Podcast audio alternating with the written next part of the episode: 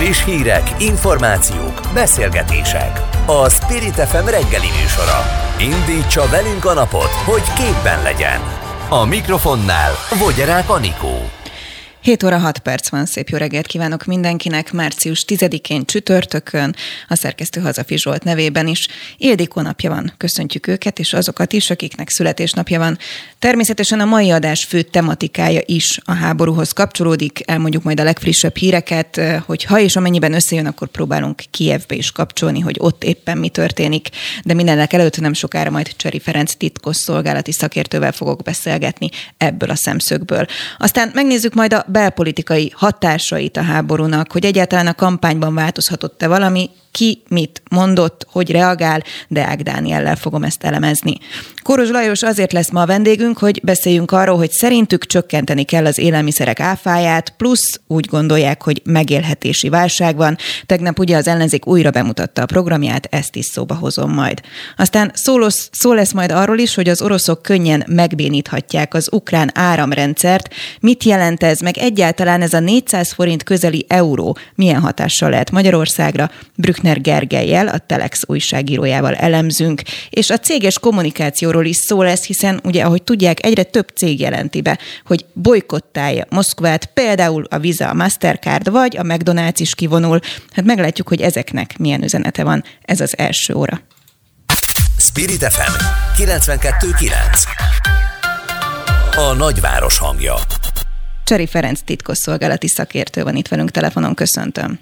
Jó reggelt kívánok!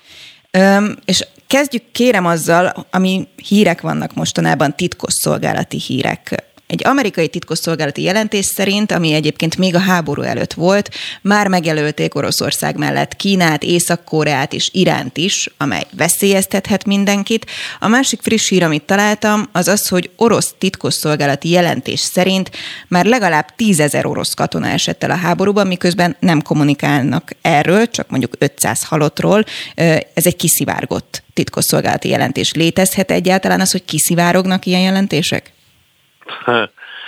Titkosszolgálattól olyan információ szivárok ki, amit akarnak, hogy kiszivárogjon. Ezek, ezek, ez egy, egy külön világ, egy zárt világ. Benne értem sok-sok éven keresztül, tehát tudom, hogy ezek igen szűk körben terjesztett és szűk körben ismert információk, különösen egy háború idején, amikor ezek a jelentések, ezek nagyon nagyon konspirált körülmények között kerülnek vezetői asztalokra, tehát amikor kisivárok, azt mondják, hogy kiszivárogtak titkosszolgálati információk, akkor abban mindig egy kis szándékosságot is kell feltételezni. Na mire utalhat mondjuk egy ilyen típusú szándékosság? Ez szerint a kvázi igen, én is idézőjelbe teszem ezt a kiszivárgott jelentés szerint, az orosz kormányzat kvázi a titkosszolgálatot teszi felelőssé azért, mert hogy az, inváz, az invázió hát kudarcba fulladt, vagy nem olyan tempóban haladt, ahogy szerették hát, volna. Igen, igen. A titkosszolgálatnak igen komoly feladata van egy háború előkészítésében a felderítés. Ha pontos a felderítés, akkor eredményes lehet, vagy legalábbis az egyik feltétel az eredményességnek ez a pontos felderítés. Na most én rettenetes módon csodálkozom azon, hogy ezek a orosz háborús tervek így pillanatok alatt szinte összeomlottak, ugyanis ugye van egy olyan orosz vezető, aki valamikor a KGB hiszerző tisztje volt. Elég sokáig ott dolgozott, aztán az utódszervezetnek volt vezetője. Tehát, és ráadásul egy olyan országról van szó, akikkel együtt éltek szinte szimbiózisban igen hosszú éveken keresztül. Egymásról tudniuk kellett mindent az ég a világon, tehát különösebben nem is kellett erőlködni a felderítésnek, hogy megjelöli pontosan, amik a háború előkészítéséhez szükségesek. És ennek ellenére ez a ö, úgynevezett villámháborús terv hát gyakorlatilag a kukába került. Tehát bizony itt van felelősség, én is úgy látom. No, és milyen következményei lehetnek egy ilyennek? Hát a következményei lefejezik a titkosszolgálatot. Átszervezések, személyi konzekvensek, konzekvenciák levonása, új személyek, új módszerek bevezetése. Tehát ilyenkor ez, ez rettenetes nagy súly esik adba, mert ez egy hatalmas katasztrófához vezetett. Mennyire erős ma még az orosz titkosszolgálat, hiszen az amerikai hírszerzés mellett azért mi civilek mindig ezt a kettőt szoktuk kiemelni, hogy hú, hát ők, na ők ketten mindent tudnak, amit egyébként az egyik tud, azt nyilván tudja a másik is. Hát nézze, a legjobbak között kell emlegetni mindenféleképpen. Ugye most már FSB-nek nevezik az orosz titkosszolgáltat, de hát az, ugye az KGB alapokon nyugvó, KGB módszereken dolgozó, a lehető legmodernebb technikai eszközökkel és módszerekkel dolgozó szolgálatról van szó, tehát ez egy nagyon veszélyes szolgálat. Ez a kudarc, ami most itt ugye körvonalazódott, látszódik már, hogy ebben bizonyára a felderítésnek, és itt ugye alapvetően egy katonai felderítésről, katonai hívszerzésről van szó, itt, itt azért komoly, komoly szerepe lehetett, az egyik oldalról, a másik oldalról lehetséges, hogy nem vették figyelembe az előkészítésnél a véleményt. Tehát erről több információval kéne rendelkezni. Tehát a két nagy szolgálat, ugye mindig az országokhoz viszonyítottuk, mert nagyhatalmi szemlélettel dolgozik ám mind a kettő, személyes tapasztalatom is volt ebben a vonatkozásban, tehát a birodalmi szemlélet az mindig uralkodott a KGB-vel kapcsolatosan. Mindenféle eszköz, rendelkezésükre állt ahhoz, hogy a feladatot végre tudják hajtani. Ott csak egyféle megoldás lehetett, a jó megoldás. Aki ezt nem tudta produkálni, annak más foglalkozás után néztek, hogy ő saját magára nézett másodra. Ha jól értem az ön szavait, akkor igazából, ha és amennyiben jól működött volna mondjuk a titkosszolgálat, akkor nem itt tartana most ez az invázió orosz részről. Igen, én így gondolom, hogy ebben, ebben volt szerepük, komoly szerepük, igen. Nézzük a másik oldalt egy kicsit. Ugye egy amerikai jelentés volt, és az amerikai titkosszolgálat vezetője azt mondta, hogy hát Putyin most éppen egy, egy globális befolyásra vágyó, dühös és elszigetelt vezető képét mutatja, aki frusztrált, mert hogy nem úgy alakultak a tervei, ahogy szerette volna. Egyáltalán egy ilyen típusú kijelentést vagy jelzőt megfogalmazhat egy titkosszolgálati vezető? Hát igen, én is úgy gondolom, hogy ez úgy körülbelül, hogy helytálló is lehet. Ha az ember csak úgy a vizuális kommunikációját figyeli, amikor időnként megjelenik a sajtó előtt és mond valamit, hát bizony az arckifejezése, illetve a környezetével lévő katonák arckifejezései bizony hát egy igen belső vihart árulnak el, és hát nagyon úgy tűnik, hogy az eltervezett hadműveletek azok nem úgy alakulnak, valószínűleg már itt napi döntések határozzák meg a katonai akciókat, tehát baj van. Baj van. Az mit jelent? Hát kiszámíthatatlanok a döntései. Tehát nem jól megfontolt, előre eltervezett. Ez már nem az a Putyin. Ez már nem az a Putyin. Ez már nem az a Putyin. Ez már egy, én is úgy látom, egyetétve ezzel, hogy körülbelül ezzel a véleménnyel, hogy egy megfontoltabb, kiszámíthatóbb ember volt korábban, most már ez nem jellemző rá. Mi a feladata ilyenkor mondjuk a nem orosz hírszerzésnek? Ugye az oroszoknak, ha jól értem, akkor az előkészítésben volt feladatuk, nekik egyébként egy háborús helyzetben van-e további feladatuk, és most mondjuk Európában, Amerikában mi történik titkosszolgálati szempontból? Nézd, egy háború alatt is dolgozik a titkosszolgálat természetesen. Itt ugye beszéltünk már többször arról, hogy egy hibrid háborúról van szó, ami nem csak a meleg fegyverekkel folyik szárazföldön, hanem levegőben, az űrben, meg a kibertérben. Tehát mindenütt megy az információszerzés folyamatosan, minden szolgálat arra különösen egy ilyen feszült háborús helyzetben, hogy a lehető legmélyebb információhoz jusson, minden olyan módszerre, amely a rendelkezésére áll. Itt nem csak az amerikai, meg az orosz titkosszolgálatoknak vannak ilyen jellegű feladatai, hanem az egyéb NATO országok titkosszolgálatainak is, mert ez egy szövetségi rendszer, ezen belül a titkosszolgálatok együttműködnek egymással, és megosztják egymás között az információkat. Tehát itt permanens hírszerzésről van szó, folyamatosan a hadműveletek alatt is. Cseri Ferenc, titkosszolgálati szakértő. Nagyon szépen köszönöm, hogy a rendelkezésünkre állt. Én is kezdj csokolom. Spirit FM 92.9 A nagyváros hangja Ismét a stratégiai nyugalom fontosságát hangsúlyozta az orosz-ukrán háborúval kapcsolatban Orbán Viktor. A miniszterelnök friss bejegyzésében azt írta, az ellenzék felelőtlen kalandor politikát folytat. Márkizai Péter ellenzéki vezető szerint az Orbáni politika, amely 12 éve az agresszor Putyin modelljét követi, megbukott. Deák Dániellel beszélgetünk a szomszédunkban zajló háború belpolitikai következményeiről. Jó reggelt kívánok! Jó reggelt kívánok! Azt látjuk most, hogyha a híreket veszük alapul, hogy az elmúlt két hétben nyilván át tematizálódott minden, minden a háborúról szól, szinte az összes médiumban. Most talán egy kicsit kezdünk visszafordulni a kampány üzemmódban. Milyen hatással lehet egy ilyen szomszédunkban zajló háború a belpolitikára? Igen, nagyjából ugyanolyan hatása van a háborús helyzetnek a belpolitikai napirendre, mint amilyen a koronavírusnak is volt még 2020 márciusában. Mindenki arról beszélt, mindenki figyeli a híreket, és mindenki nézi azt, hogy az egyes politikusok mit mondanak ebben a témában.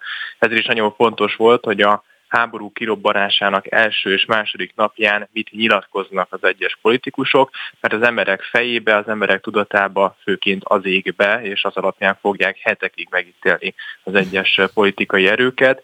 Ezért ugye fontos volt, hogy a kormány oldalról már rögtön az első nap az a kommunikáció lépett életbe, amit hallhattunk a felvezetőben is. Stratégiai nyugalom, békére van szükség, nem szabad kapkodni, és nem szabad olyan döntéseket hozni, amelyek Magyarország nemzeti érdekeivel szembe mennek.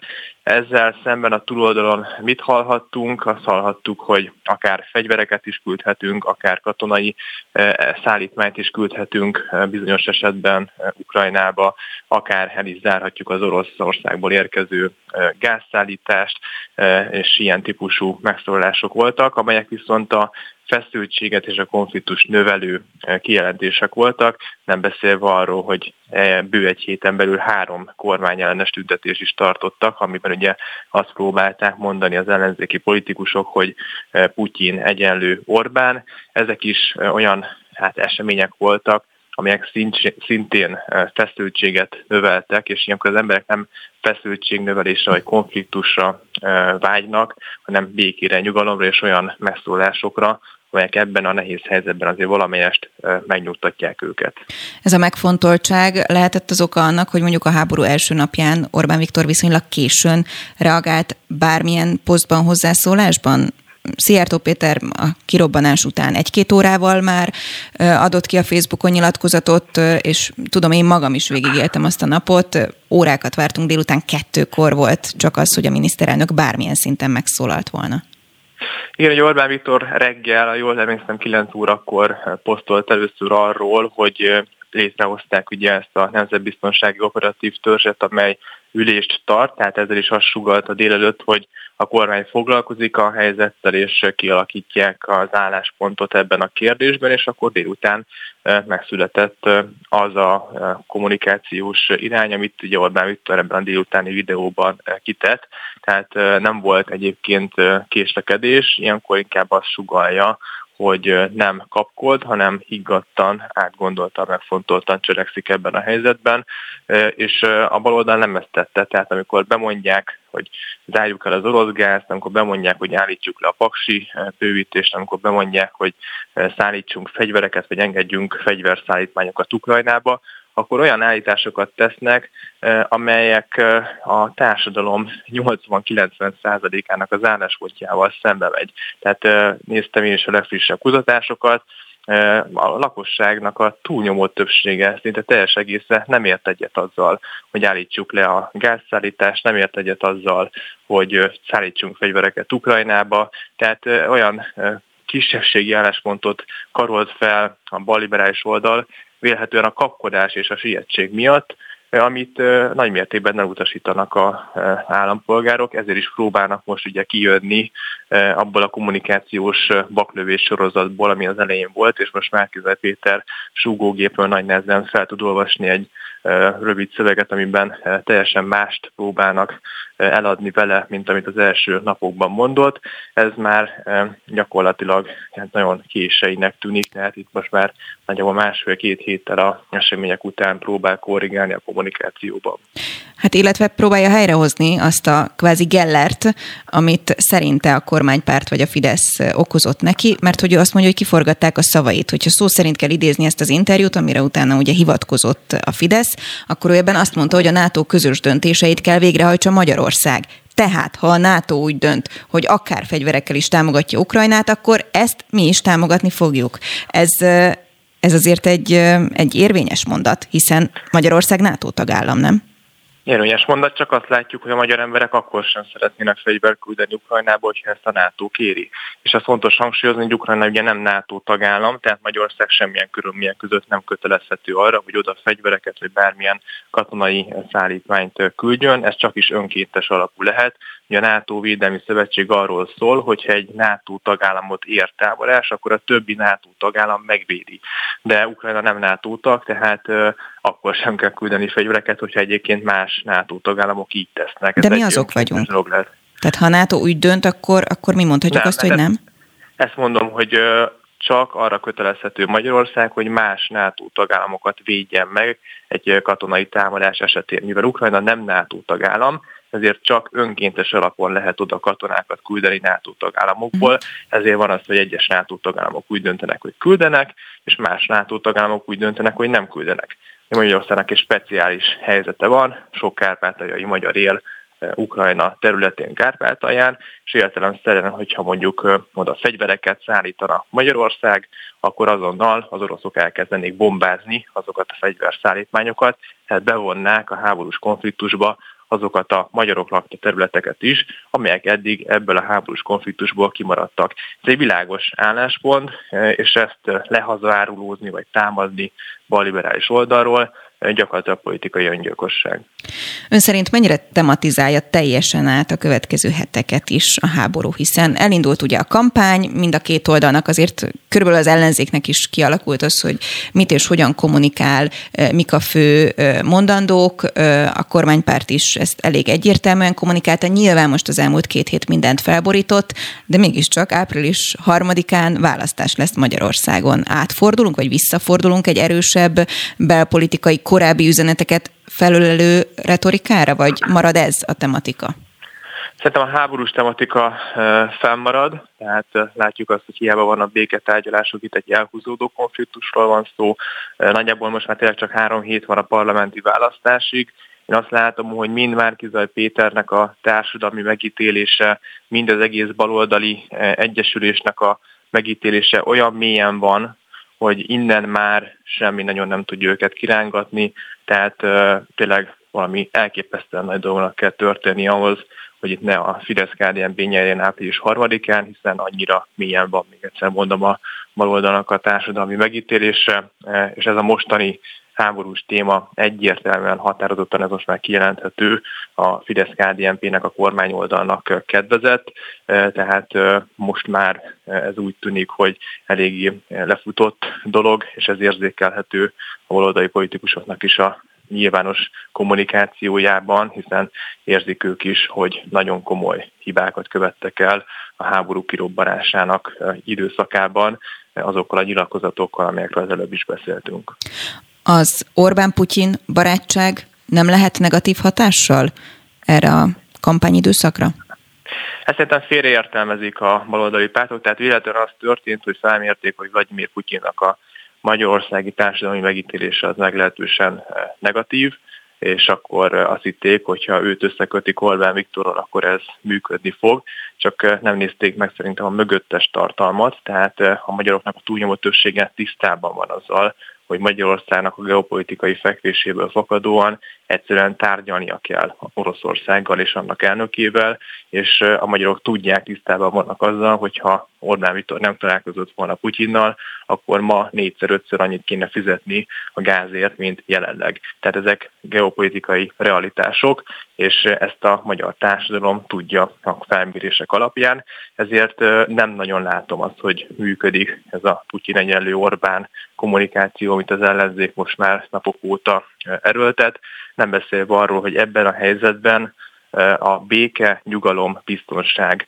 hívószavak, amelyek egyértelműen érdeklik az embereket, és másodlagos, harmadlagos az egyéb típusú aspektus ennek a konfliktusnak, ezért is amikor elkezdenek tüntetni, ugye most volt egy hétvégén is tüntetés van, a mocskos Fidesz zenget hangzott minden fronton a tüntetésen, ezek inkább a konfliktus erősítését mutatják, tehát azt az érzetet keltik, hogyha a baloldal lenne kormányon, akkor belevinnék egy konfliktusos helyzetbe Magyarországot. Ezt egyértelműen a magyarok elutasítják.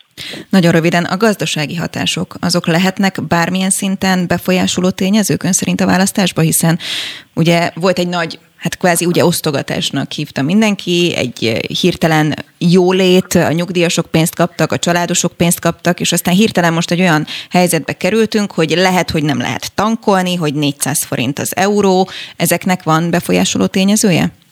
Az euró most már megerősödött, tehát hát a forint megerősödött, az euró árfolyama most már korrigál, tehát most már jóval 380 forint alatt van egy euró, az látható, hogy minden inkább elhúzódik ez a háborús konfliktus, egész Európának annál rosszabb lesz, ezért mindenki abban érdekelt, hogy béke legyen, és minél hamarabb vége legyen a negatív gazdasági hatásnak is.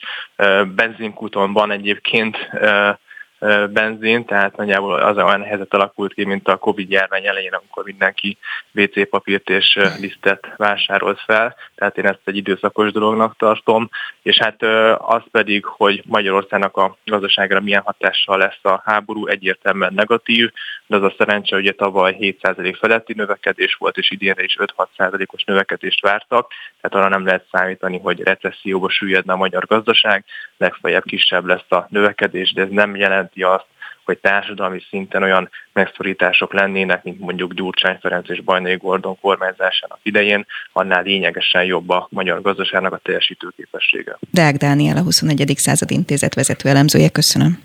Köszönöm én is. Friss hírek, információk, beszélgetések. A Spirit FM reggeli műsora. Indítsa velünk a napot, hogy képben legyen. A mikrofonnál Vogyerák Anikó.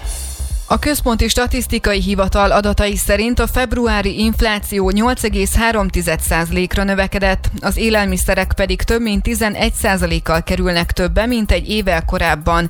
Ezek a számok ráadásul még az orosz agresszió előtti állapotot tükrözik.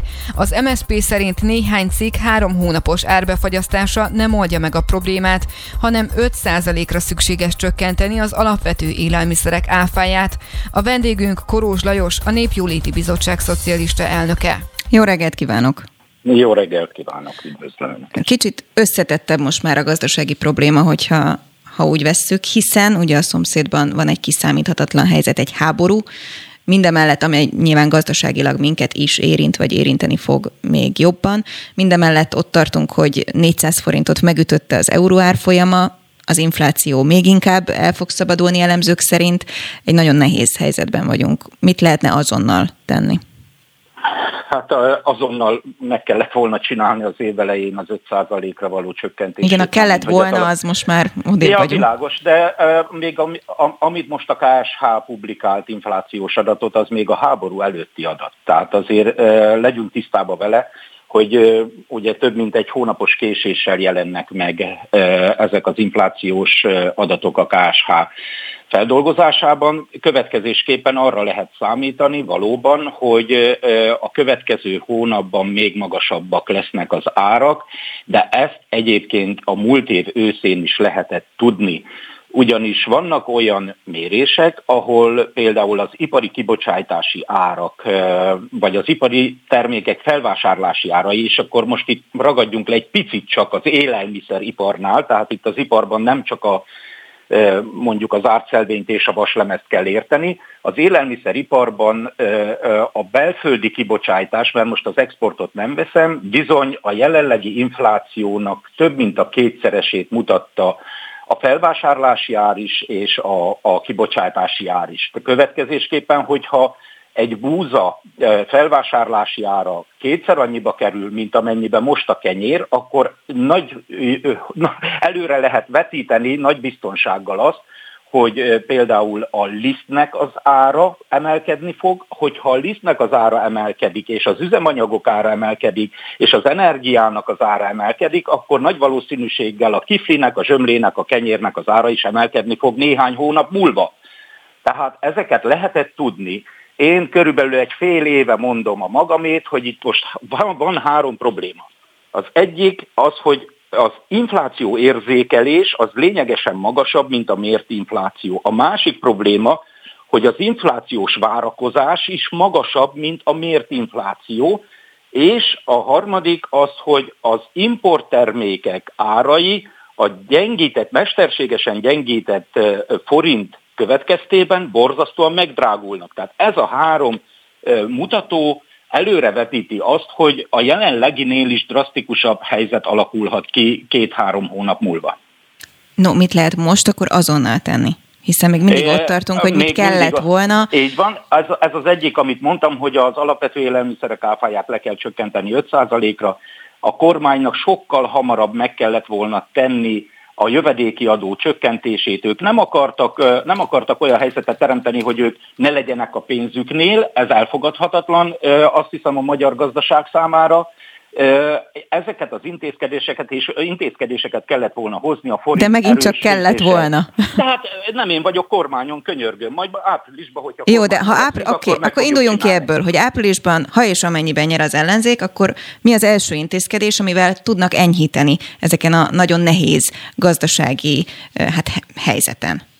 A, a jegybanknak drasztikusan be kell avatkozni abba, hogy erősödjön a forint. Egy. Kettő, le kell csökkenteni az alapvető élelmiszerek áfáját 5%-ra, minden más élelmiszerét 18%-ra, és radikálisan csökkenteni kell a jövedéki adót.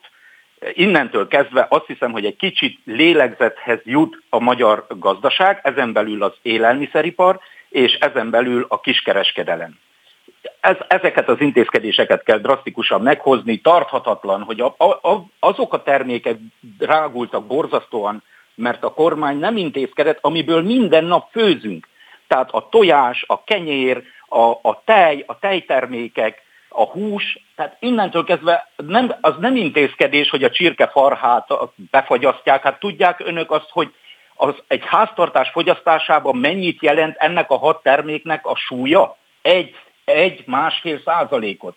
De a másik 99 százalékra semmilyen hatással nem volt ez a kormányzati intézkedés. Ezek látszat intézkedések csak. Mint ahogy azt is mondják elemzők, hogy egyébként az áfa csökkentés az, az hirtelenjében mutathat egy árcsökkenést, de egyébként nagyon hamar benyelik azt az adott kereskedők, vállalkozók. Ezt hogyan lehet kikerülni akkor, ön szerint? Hogyha, akkor, hogyha a kormány nem hoz semmilyen intézkedést a, ennek a betartására. Annak idején láttunk erre példát, amikor azt mondták, hogy a félsertésnek az árát, a, vagy áfáját lecsökkentik, utána persze a sertéshúsét is lecsökkentették, de néhány hónap múlva ugyanoda vissza arra szóltak az árak, ahol a De ezt hogy tudja megakadályozni? Voltak, ellenőrzéssel, kőkemény ellenőrzéssel. Kőkemény ellenőrzéssel, és aki nem érvényesíti ezt, annak azokat szankcionálni kell de ők egyszerűen csak megjelentettek a magyar közlönybe egy ö, három mondatos közleményt, és akkor hagyták az egészet a fenébe. Van arra apparátus, hogy ezt folyamatosan ellenőrizze bárki? Hát erre legyen, erre legyen apparátus, egyébként meg van. Egyébként meg van, csak nem alkalmazzák őket, vagy nem, nem is tudom, hogy mi a fenét csinálnak. A jövedéki adócsökkentéssel nagyon jelentős összegtől esne el egy leendő kormány. Ezt honnan vagy hogyan lehetne pótolni, pláne úgy, hogy most azért egy komoly osztogatáson vagyunk túl, sokan azt mondják, hogy üres a kassa. Amit mondjuk, ha és amennyiben ö, úgy szavaznak a választópolgárok, az ellenzéknek kell átvennie. Nem, nem kellett től félni, hogy az ellenzék kormányoz, nem kellett től rettegni. Én azt gondolom, hogy egy sokkal igazságosabb jövedelempolitikával, egy igazságosabb adópolitikával, lehet serkenteni a fogyasztás növekedését, és a magasabb fogyasztásból, a magasabb bérekből magasabb bevétele van az államnak. Hát Orbán Viktor az elmúlt években azért tartotta mesterségesen alacsonyan például a fizetéseket, hogy minél nagyobb legyen a, a, a profitráta Magyarországon. Kizsákmányolták az embereket. 4,5 millió embernek egy jelentős része az olyan alacsony bérszínvonalon ö, dolgozott, hogy ö, példát nem tudok rá mondani Tíz évvel ezelőtt Szlovákiában 20%-kal, 20-25%-kal alacsonyabbak voltak a bérek, mint Magyarországon. Eltelt 10 év, és Szlovákiában 25%-kal magasabbak a bérek, mint Magyarországon. Ez kormányzati politika, szándékos kormányzati politika. Arról már nem is beszélek, hogy a lengyelek hol voltak 10 évvel ezelőtt, és hogy előztek meg bennünket. 20%-kal magasabbak a lengyel átlagbérek, mint a magyar bérek. Egy mondattal beszéljünk a választásokról is. Ön április harmadikára hogyan készül az ön választókerületében, mi van? Én kőkeményen készülök, a Heves hármas körzet az enyém, és minden településre megyünk, minden településen ott vagyunk, minden ajtón be fogunk kopogtatni, minden emberrel beszélni fogunk, és a lehető legtöbb emberrel kezet akarok fogni.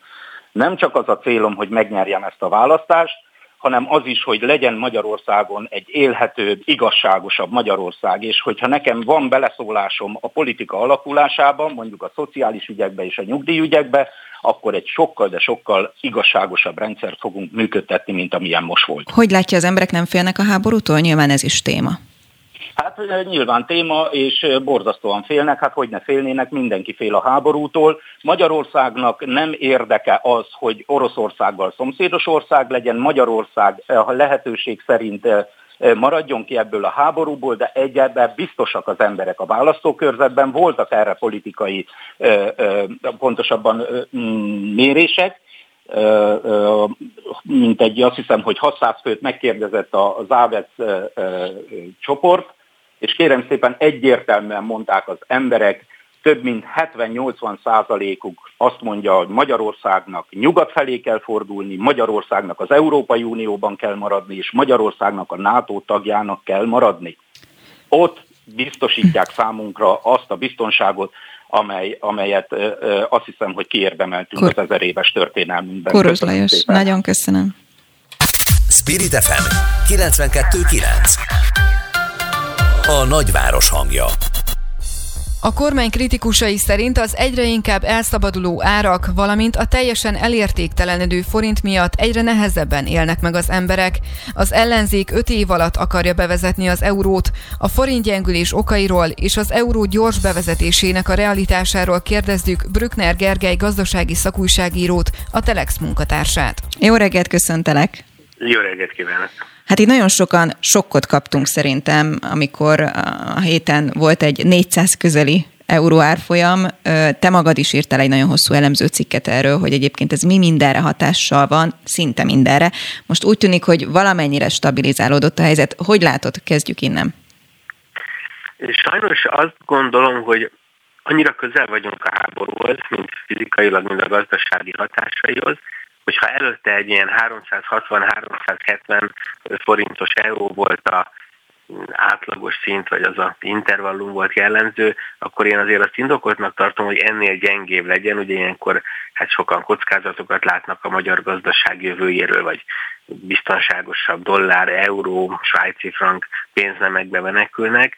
A 400 forint az valóban ijesztő volt, mert ugye pillanatokon belül nagyon szinte szabad esésbe volt az árfolyam, ennek azért volt egy technikai oka, tehát viszonylag sok külföldi befektető volt forintba, és ahogy elkezdett gyengülni, ők hát nem bírták tartani a pozíciójukat, és kényszereladások voltak. Annak nagyon örültem, hogy visszalendült tegnap azért egy emberi szintre a, a, a forint árfolyama. Hát sajnos ugye az a nehéz ebben, hogy teljesen kiszámíthatatlan eseménysor közepén vagyunk, az biztos, hogy a szankciók azok ránk is hatni fognak, de általában is van ilyenkor azért a kisebb devizanemek felül egy elvándorlás, tehát a lengyel zlotyi, amit leginkább össze tudunk hasonlítani a magyar forinttal, az is gyengült. Az volt nekem ijesztő, amikor a mi gyengülésünk az, az meghaladta a, a társ devizáknak a, a, a gyengülését is egy kiszámíthatatlan környezetben vagyunk, és ugye mindeközben egy nagyon magas inflációja volt az országnak, ezt ne felejtjük el, úgy, hogy ugye háború zajlik a szomszédban, hogy akkor az euró is itt billeg jobbra-balra. Te mire számítasz gazdaságilag? Nagyon nehéz helyzetben leszünk a következő hetekben, hónapokban, ezt mondják szakemberek. Azt gondolom, hogy ha nyugodt marad az ország, akkor ezek kezelhető kockázatok. Természetesen nem tudom, hogy mi fog történni a háborúval. A kettő dolog az összefügg egymással, tehát amikor gyengül a forint, az sajnos még tovább emeli a, azt az inflációt, amit egyébként a, ugye a legnagyobb probléma már tavaly is, meg az év első részében, de hát aztán a háború kirobbanása óta fokozottan, az az energiárak emelkedése. Tehát a gáz, az, az olaj, így az áram olyan mértékben emelkedik a világpiacon, lehet, hogy ezt nem közvetlenül érzi a magyar lakosság, benzinársakkal, meg a rezsicsökkentés miatt, de valójában az ipar szereplői hát elszenvedik ezeket az olykor három-négyszeres, ez most a gáz meg az áram, de azért az, a benzinnél is jelentős áremelkedést. Tehát ez egy olyan dolog, ami sokkal erősebb hatását, ugye minden, a forintot mindenki érzi, de hogyha belegondolunk, hogy akár csak mondjuk 360-ról 390 forintig gyengülünk az euróval szembe, az egy 10%-os hatás. Most ehhez képest képzeljük el azt, amikor valakinek a gáz vagy az áram költsége háromszorosára drágul. Hát az sokkal nehezebb gazdálkodni.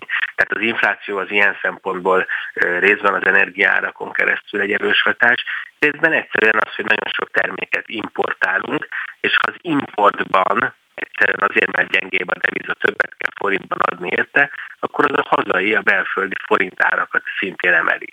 Hát ez mindenképpen egy nagyon nehézé teszi azt a küzdelmet, amit hát azért eddig se könnyen ö, harcoltunk meg. Ugye ráadásul a kormányzat ilyen adminisztratív lépésekkel ö, próbál harcolni az infláció ellen befagyasztott élelmiszerárak, üzemanyagársakkal, hatósági esi eh, ár, ugye a áramban, illetve a gázban még kamatstoppot is bevezetett, és hát ugye az a probléma, hogy amikor ilyen rendkívüli intézkedések, úgy szoktuk mondani, hogy piac torzító intézkedések vannak, akkor könnyebben alakulnak ki hiányjelenségek.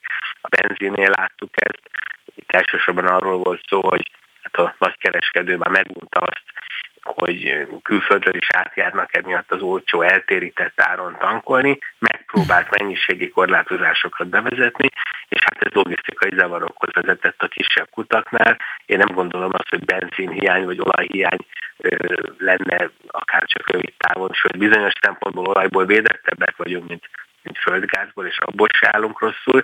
Tehát mindig az a nehéz, hogyha a pánik elhatalmasodik, ha mindenki intézkedni akar forintot váltani euróra, vagy megtankolni a, a, az autóját, akkor lehetnek ilyen látványos zavarjelenségek, de én örömmel mondhatom azt, hogy egyébként se a magyar bankrendszer, se a magyar mondjuk üzemanyag ellátás biztonság valójában nincsen most veszélybe.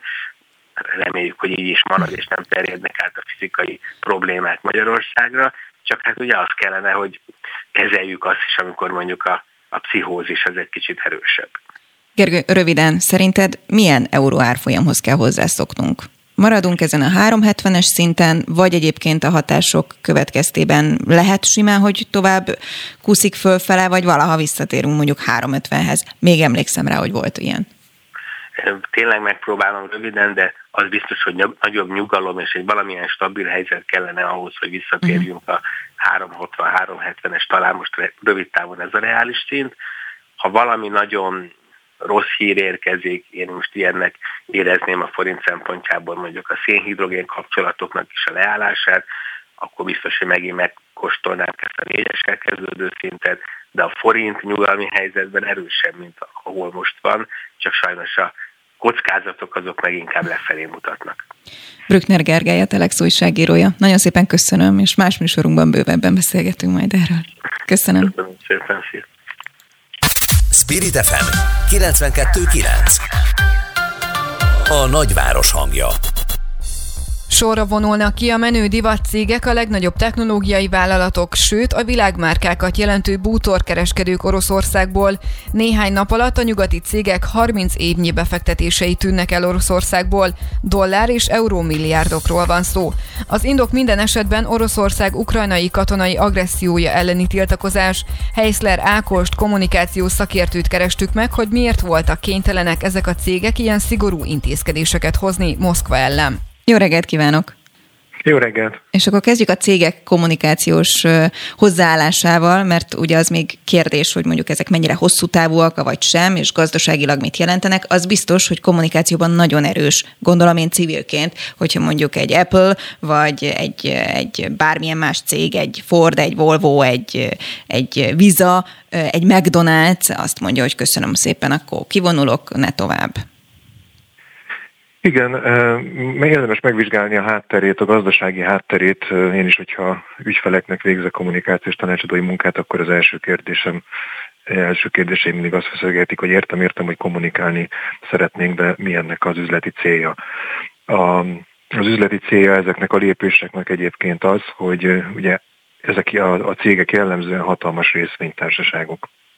És ezeket a részvényeket gyakran ö, olyan nagy intézményi befektetők birtokolják, amiknek a tulajdonosai ö, ö, egyszerű ö, kis emberek, vagy középosztálybeli emberek, mit tudom én, az ohájói tanároknak a e, nyugdíj alapja például. Biztos vagyok benne, hogy van McDonald's részvénye, vagy Coca-Cola részvénye, miért ne lenne, ezek nagyon jó, e, jól fiadó részvények. És ezek a, ezek a befektetők ezek teljesen, ezek a befektetők miatt, ezek a világcégek teljesen más módon felelnek társadalmi ügyekben a tulajdonosok felé, mint egy mondjuk egy magyar KFT. Ért, talán érthető, hogyha az egész világ azt gondolja, hogy Oroszország egy, egy haramia állam, amit büntetni kell, akkor ezzel valószínűleg az ohio tanárok nyugdíj alapjának tagjai és menedzsmentje is messze menőleg egyetért, és úgy gondolják, hogy ennek érvényt is kell szerezni valamilyen módon, amellett, hogy harcos twittekben állunk ki, bár egyébként ezek is, a harcos twittek is fontos dolgok természetesen. Tehát ezeknek a, ez, ez, ez több, mint kommunikáció, ez, ezek ugye, ezek nagyon tulajdonképpen a végén logikus tulajdonosi döntések alapján nyugvó lépések, amiket itt látunk. Picit lépjünk tovább, és nézzük a háborúhoz kapcsolódó kommunikációkat. Nyilván a, a két vezető, Putyin és Zelenszky folyamatosan próbál kommunikálni, mindketten máshogy, ugyanakkor mindketten nyilván próbálnak a saját közösségükhöz szólni és bátorítani őket. Te hogy látod kommunikációs szempontból? Milyenek ezek az üzenetek? Én tegnap volt szerencsém az ATV-n a naphírében vendégként szerepelni, és ott is azt mondtam, hogy a PR háborút azt Ukrajna nyerte. És, és most már megnyerte. Ott ugye kommunikációban nagyon fontos, hogy kiviszi be az első pontot érő ütést, és Ukrajna fantasztikus, és nem szűkíteném a, az államelnök szerepére a kommunikációt, Ukrajna fantasztikusan felkészült a PR háborúra, ugye PR van a felkészülés mindennél többet ér, különösen a krízis esetén, és látszott, hogy, látszott, hogy hát vagy zsenik ülnek ott, és ki tudnak találni ilyen sztorikat, vagy mázliuk volt, és ilyen sztorikat vetett eléjük az élet, mint a kígyószigeteki védők, akik elküldték pont-pont-pontba az orosz hadihajót, ha emlékeznek, uh-huh. és még volt egy sereg más ilyen nagyon-nagyon erős sztori a, a uborkás üveggel drónt leszedő néni Kievben, vagy a, vagy a, a Lego pince koncertek is még sorolhatnám. Tehát a, vissza, tehát a, a, a kérdés arra vonatkozott, hogy a, a két vezetőnek a kommunikációja milyen, ahogy nagyon helyes, nagyon pontosan mondtad, nyilván e, befelé játszanak, illetve hát Putyin alapvetően inkább játszik befelé, Zelenszky viszont kifelé, a nyugat felé. Neki a, a, a saját lakosságának a, a támogatása az borítékolható, tehát ilyen esetben a, társadalma vezető mögé beáll, így is, úgy is. De a nyugati közvélemény befolyásolása az nála kulcskérdés, hiszen szó szerint az élete múlik rajta, az övé is és a nemzeté is azon, hogy milyen katonai és más segítséget kap nyugatról. És emiatt az ő kommunikációja egy erősen nyugatnak szóló, nagyon humanista és nagyon fogyasztható háborús kommunikáció, tudom, hogy furcsa szavak, uh-huh. fogyasztható háborús kommunikáció, de mégiscsak az, de nagyon pontosan felismerte, hogy nincs fogadók, nincs bizonyos idő után eltelik az ember csak az az üzenet, hogy megint lepombáztak egy gyerekkorházat, muszáj bele rakni könnyebben feldolgozható, reményteli, adott esetben vicces pillanatokat is, bár mondom, bármilyen furcsa, ez egy, ez egy háborúban nem lehet csak folyamatosan a pusztítással és a, a, zsarolni a nyugatot, valamilyen más érzelmi kapcsolatot, vagy más érzelmek húrjain is kell játszani ahhoz, hogy ez a támogató kapcsolat a Nyugat és Ukrajna között létrejöjjön. Vladimir Vladimirovicsról méltatlanul kevés szót ejtette eddig, de hát Vladimir Vladimirovics kommunikációját, aki megérti, az biztos, hogy nem én vagyok.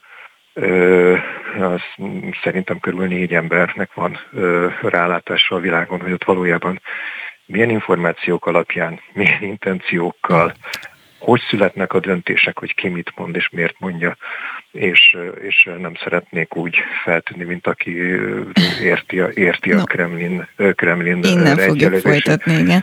És Anna... azt hiszem, azt hiszem ez, a, ez a saját mentális állapotomra nézve egyébként üdvözi, üdvözítő állapot. Igen, de hát az is kérdés, hogy mondjuk kommunikációs szempontból hogyan tudná helyrehozni a szituációt Putyin, hogyha és amennyiben remélhetőleg mielőbb vége lenne ennek a háborús helyzetnek, de ezt majd egy másik műsorban beszéljük meg. Heizler Ákos, kampány és kommunikációs szakértő. Köszönöm szépen. Köszönöm szépen. Friss hírek, információk, beszélgetések. A Spirit FM reggeli műsora. Indítsa velünk a napot, hogy képben legyen. A mikrofonnál Vogyerák Anikó. 8 óra 6 perc van, jó reggelt kívánok azoknak, akik most csatlakoznak be, és azoknak is, akik már egy órája minket hallgatnak. A következő egy órában is lesz természetesen téma az ukrajnai háború. Beszélgetünk majd mindjárt Lengyelország szerepéről. Ugye Amerika visszautasította az ingyenes vadászrepülőket, amiket Lengyelország felajánlott, ezt is szóba hozzuk majd nem sokára Zöld Zsombor történésszel. Aztán szó lesz majd arról is, hogy milyen munkaerőpiaci hatása lehet a háborúnak ugye több ország felajánlotta, hogy a menekültek, amíg nem tudnak visszatérni, vagy akár végérvényesen kaphatnak munkát, letelepedhetnek. Meglátjuk, Koi László, az Évosz elnöke lesz a vendégem. Szó lesz majd arról, hogy tegnap ugye volt egy demonstráció a békért, a Greenpeace szervezte, de azt is megkérdezem majd az energiakampány felelőstől, hogy mit jelent az, hogy Csernobilban leállt az áramellátás. Ugye tegnap sokkot kaptunk, amikor ezeket a híreket hallhattuk, hogy egyszerűen nem tudják majd hűteni a kiégett nukleáris fűtőanyagot. Hova vezet ez? Veszélyben vagyunk-e? Megkérdezem majd és arról is szó lesz, hogy miért akadhat Oroszország torkán Ukrajna földrajzi szempontból. Ugye erről is sokat beszéltek az elmúlt időszakban, milyen nehézségek vannak, geográfussal fogjuk elemezni a helyzetet. Spirit FM 92.9 A nagyváros hangja Lengyelország ingyen vadászgépeket adna Amerikának, hogy utána azokat az ukrán hadsereg használhassa. Az amerikai védelmi minisztérium elutasította a lengyel kormány ajánlatát. Mindeközben Zöld Zsombor arról ír, hogy Lengyelország elkezdte növelni saját súlyát nem pusztán a nato és az EU-n belül, hanem regionálisan is. A telefonnál Zöld Zsombor történész, Lengyelország szakértő. Jó reggelt kívánok! Jó reggelt kívánok! Mi történik Lengyelországban? Nagyon komoly szerepe van ebben a háborúban, leginkább eddig mondjuk a menekült válság kapcsán hoztuk szóba, hogy ők kapják a legnagyobb terhelést, és állják egyébként a helyzetet kimagaslóan teljesítenek. De mi a célja?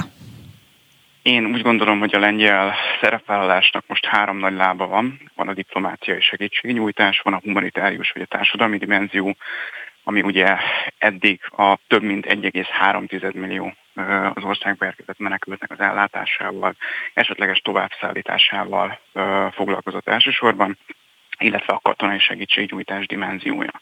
Na most ami eddig az utóbbiban történt, az az, hogy a lengyelek önvédelmi, tehát védelmi célú fegyvereket szállítottak Ukrajnának, ezek tüzérségi lőszerek voltak, illetve a hírekben többször szereplő Javelin rakétához, tehát légvédelmi rakétához, vagy mobil légvédelmi rakétához hasonló, annál sokkal kisebb, de ugyanúgy egy ember által kezelhető rakétákat kaptak a, az ukránok a lengyelektől.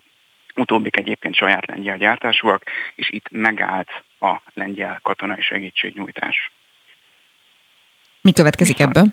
Ebből gyakorlatilag ebben a pillanatban az következik, tehát hogyha megnézzük azt, hogy, hogy Lengyelországban jelen pillanatban milyen politikai diskurzusok zajlanak azzal kapcsolatban, hogy ezt a katonai segítségnyújtást szeretnék-e növelni, akkor az egyértelmű politikai válasz az, hogy nem. Tehát az ellenzék részéről is az elmúlt napokban voltak olyan beszélgetések, amiket mondjuk a lengyel köztársaság elnöki hivatal egyik magasrangú politikusával vagy munkatársával folytattak. Ő is kategorikusan kizárta azt, hogy ez, e, e, ez fölé a segítségnyújtás fölé mennének. Ugyanúgy az egyik volt lengyel honvédelmi miniszter is azt nyilatkozta, hogy nem áll Lengyelország érdekében egyfelől sem a vadászgép, tehát sem bármifajta vadászgép átadás, sem pedig ugye a légtérzár bevezetése, mert hogy ez gyakorlatilag előszobája lenne a NATO és Oroszország közötti háború kitörésének. Másik kérdés, ami felmerült itt a sorok között, lévén, hogy voltak olyan országok Európában, akik gyakorlatilag szemet hunytak, vagy megengedték azt, hogy saját állampolgáraik az Ukrajnában felállított nemzetközi dandárba átmenjenek és ott harcoljanak. Szintén az hangzott el egyébként az említett lengyel ellenzéki politikus szájából, hogy nem áll Lengyelország érdekében ennek a lépésnek, illetve bármifajta olyan lépés, ami ugye elfele tenne. Viszont itt az elmúlt nap mindez egyébként a tegnapi, tegnap előtti a lengyelek szeretnék átadni a saját MiG-29-es vadászgépeiket, uh-huh. cserébe azért, hogy az Egyesült Államok F-16-os vadászgépeket adnam. Hír megszületése előtt voltak, vagy illetve előtt történtek meg valami történt Lengyelországban. Itt amire szeretném felhívni a figyelmet az, hogy számomra ebben a pillanatban egy rejtély, hogy miért a lengyel külügyminisztérium kommunikálta ezt a lépést, amire nem az amerikai külügyminisztériumtól érkezett válasz, hanem a Pentagontól, tehát a védelmi tárcától. Tehát én azt feltételezem, hogy ugyan vannak olyan szervezeti egységek a lengyel külügyminisztériumban, akik értelemszerűen védelmi kérdésekkel is foglalkoznak, lévén a NATO egy politikai katonai szövetség például, de az, hogy itt gyakorlatilag harceszközről van szó, én nem feltétlenül a lengyel külügyminisztériumot vártam volna megszólalóként, hanem a védelmi minisztériumot, ami emlékeim szerint az ügyben csöndben maradt. Tehát, hogy megint lengyel belpolitikai szempontból, illetve belpoli, bocsánat, belső kommentárok szempontjából március 1 még a lengyel köztársasági elnök kategorikusan kizárta azt, egyébként Jens Stoltenberggel közösen, ugye NATO főtitkárával közösen egy közép-lengyelországi repülőgépbázisra látogattak el, és ott hangzott el az a nyilatkozat, hogy nem akarunk átadni a názgépet. Szavaiból akkor azt következik számomra, hogy nem túl stabil a lengyel belpolitika. Nem, itt egyszerűen az egyetlen egy logikus magyarázat, ami a tegnap a lengyel sajtóban keringett, az az, hogy valószínűleg a lengyel kormány érzékelt egy olyan társadalmi nyomást, ami arról szólt, hogy ezt meg kéne próbálni, és ők ezt megpróbálták. Tehát az amerikaiak visszautasították a, a dolgot, viszont ezt a döntést, amennyiben egy belpolitikai ö, faktor van az egészben, nagyon egyszerű úgy értelmezni, hogy gyerekek, mi megpróbáltuk Varsóból, nem jött össze, uh-huh. megtettünk mindent, amit egyébként ö, meg, illetve tőlünk elvárt saját lakosságunk, illetve saját választópolgáraink. Akkor ezt nem is élik meg kvázi arculcsapásként, hogy másodszorra lettek visszautasítva? Másodszorra? Hát én azt olvastam, igen. Másodszor is elutasította Lengyelországot az Egyesült Államok. Hát először ugye ez fölmerült, utána lekerült a platformról, most ez egy egyértelmű válasz volt. A másik, uh-huh. ami esetlegesen ennek a döntésnek, illetve maga a döntésnek a lengyel részről való bejelentéséhez hozzájárult, az az, hogy itt amerikai oldalról is, meg amerikai relációban is van egy diplomáciai nagyüzem. Tehát március 5-én Anthony Blinken amerikai külügyminiszter látogatott Lengyelországba, és mától hivatalos látogatáson tartózkodik az országban az Egyesült Államok alelnöke Kamala Harris, és amerikai források egy része azt mondta, bocsánat, az amerikai oldal kommunikációja szempontjából megpedzették a lengyelek azt, hogy amennyiben ezzel a, az ötlettel a lengyelek a Harris sajtótájékoztatón álltak volna elő, az egy picit kellemetlen lett volna az amerikai félnek, hogy élő egyenes adásban mondja be a nemet. Tehát itt ö, valószínűleg volt egy nagyon rövid időablak a Blinken és a Harris látogatás között, amit a lengyelek, mondom, én nem értem, hogy miért a külügyminisztérium oldaláról próbálták kihasználni, és erre egyébként egy nagyon udvarias, de elég kemény válasz érkezett az amerikai védelmi tárca oldaláról. Nagyon röviden, ugye említettem már az elején, hogy Lengyelország viseli el a legkomolyabb menekült áradatot. Ezt hogyan viseli egyébként az ország? Úgy gazdaságilag, mint itthon ugye látunk egy nagyon komoly összefogást, ez jellemzi a lengyeleket is? Abszolút. Tehát itt egy nagyon-nagyon-nagyon komoly civil társadalmi részvétel van, a helyi önkormányzatok is egyébként az állam oldaláról, beleértve a civil társadalomba az egy különböző egyházi szervezeteket is. Ma reggeli hírek, hogy a lengyel vasútársaság nagyon-nagyon-nagyon sokat tett azért, hogy a az ukrán-lengyel határól tovább vigye az ország versenye felé az átjött menekülteket, akinek a 80%-a nő vagy gyermek. Viszont ma reggeli hír szerint a lengyel pályaudvarokon most kezdett telítődni az a fizikai tér, amiben ugye menekültek érkeznek. Ők egy része értelemszerűen tovább megy egyébként nyugat-európai országokba, itt elsősorban Németországot említik meg a, a források. Ezen kívül, és itt a felkonban is elhangzott az, hogy uh, itt azért ennek lehet egy gazdasági oldala. Már március 25-én, tehát nem telt el 48 óra a háború kirobbanása után, amikor lengyel szakportálok kezdték el azt a kérdést feltenni, hogy tudunk-e munkát biztosítani a lengyeleknek, vagy bocsánat, az ukránoknak. Uh-huh. Um, úgyhogy folyamatos a gondolkodás, erre én egyértelmű választ értelemszerűen nem láttam még a lengyel sajtóban, egy dolgot tudok mondani. Ez az a dimenzió, ami most úgy tűnik, hogy egyre inkább jelen lesz a lengyel közéletben. Az egyik említett interjúban például ezt a, a riporter Kerek Perez föl is tette a beszélgető partnerének, hogy mik a tervek. Zöld Zsombor, történész Lengyelország szakértő, köszönjük szépen, és egyébként elemző cikkeit az azonnalin is lehet olvasni, hogyha valaki bővebben kíváncsi. Köszönöm. Köszönöm szépen. Spirit FM 92.9 A nagyváros hangja az EVOS elnöke szerint az építés ágazat felelőssége munkát adni az Ukrajnából hazánkba érkező menekülteknek. Hangsúlyozta, egyszerűsíteni kellene az Európai Unión kívüli munkavállalók alkalmazásának eljárását. A részletekről Koi Lászlóval, az Építési Vállalkozók Országos Szakszövetségének elnökével beszélgetünk. Jó reggelt kívánok! Jó reggelt kívánok, üdvözlöm a hallgatókat. Hát amikor legutóbb az építőiparról beszélgettünk önnel, már akkor is nagyon nehéz helyzetben volt a szektor. Munkaerőhiány, megemelkedett alapanyagárak, egyáltalán hogyan tudják befejezni mondjuk az építkezéseket is kikkel. Na ez a háborús helyzet gondolom, hogy nem segített a szektoron. Hol tart most az építőipar? Tehát semmiképp sem segített rajtunk az építésgazdaságon sem az első negatív hatás ott volt, hogy február végén, akiket időarányos szabadságra hazaengedtünk az ukrajnai kollégák közül, nem tudtak visszajönni.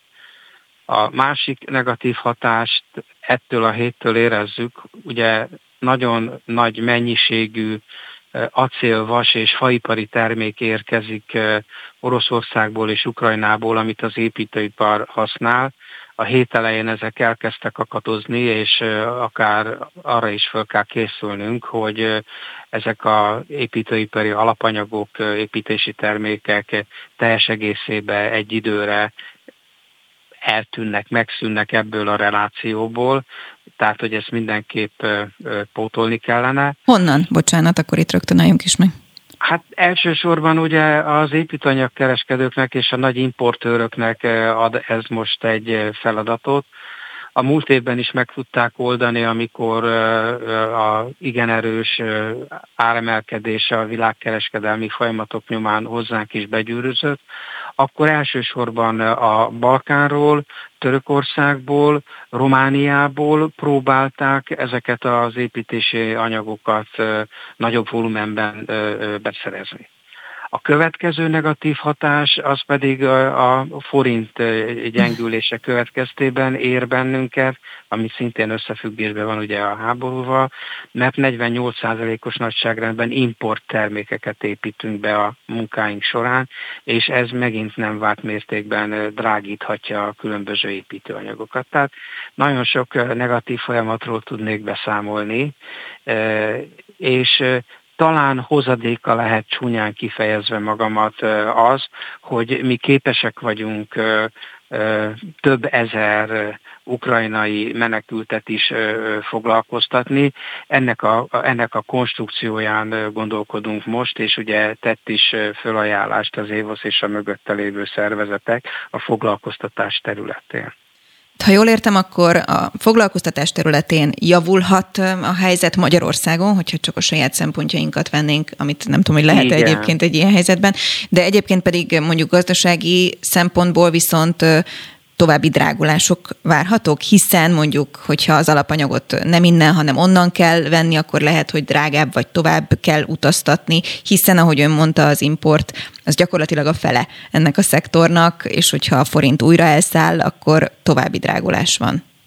Pontosan ennek a közgazdasági összefüggése ilyen nagyon egyszerű, és az elmúlt két-három napban már tapasztalható volt, hogy bizonyos tüzéptelepeken, építőanyagkereskedéseknél a építési faáruknak az ára ilyen 5-7 százalékkal megemelkedett. Egy, annak, a, annak a faipari terméknek az ára, ugye, amelyek a múlt évben 150 százalékkal drágult, és kb. 20-25 százalékkal korrigálódott vissza az ár, és továbbra is nagyon magasnak éljük meg a megrendelőink is, meg ugye a kivitelezők is. Itt most megint egy ilyen kellemetlen árdrágulásos folyamat van a, a fánál, a faipari építési termékeknél. Nagyon kiszámíthatatlan a helyzet, de gondolom, hogy önöknek is van forgatókönyve, vagy próbálják lekövetni ugye a helyzetet, akár ahogy említette, hogy mondjuk a munkaerő kapcsán már gondolkodnak.